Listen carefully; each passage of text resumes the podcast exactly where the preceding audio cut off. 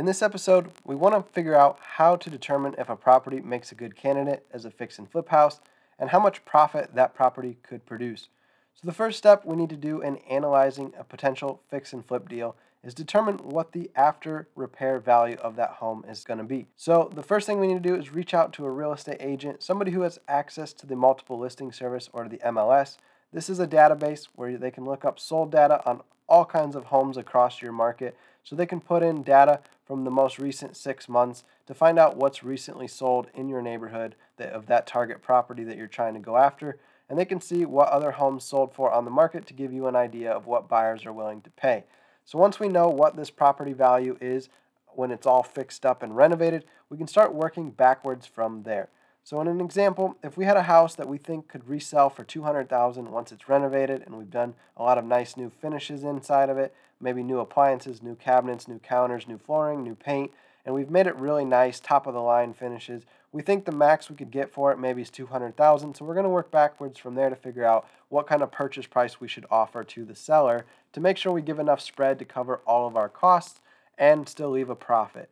So the first step we need to do is subtract out our expected profit. So if you have a minimum profit that you need to meet to make sure you're doing each deal, let's say your profit minimum is $30,000. If the deal doesn't bring at least $30,000, then you don't want anything to do with it. So if that's the case, then you'd subtract $30,000. If you have a higher profit minimum, like $50,000, then you'd subtract $50,000. So in this case, let's just do 30,000 as our example number. So we take $30,000 right off the top of 200,000. So this puts us down to $170,000 as our maximum purchase price before renovations and all other costs are factored out. So if we do an analysis of the property and we determine that we think it's going to cost us another $30,000 to fix it up, we could subtract that off the $170,000 number. So now we're down to 140,000.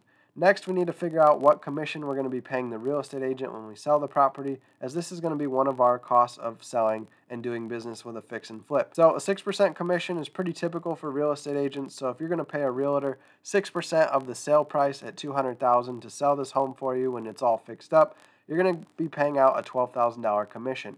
So, we could subtract the $12,000 off of our $140,000 number.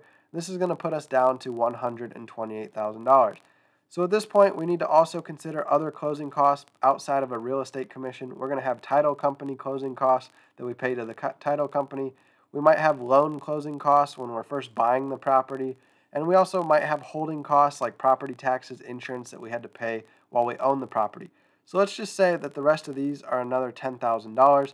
So we could subtract that off the $128,000 number, and now we are down to 118,000. So 118,000 would become the maximum purchase price that we could offer on this deal to leave us enough room to cover all the expenses that we just went over and still leave us our $30,000 profit minimum as we're reselling the house at $200,000.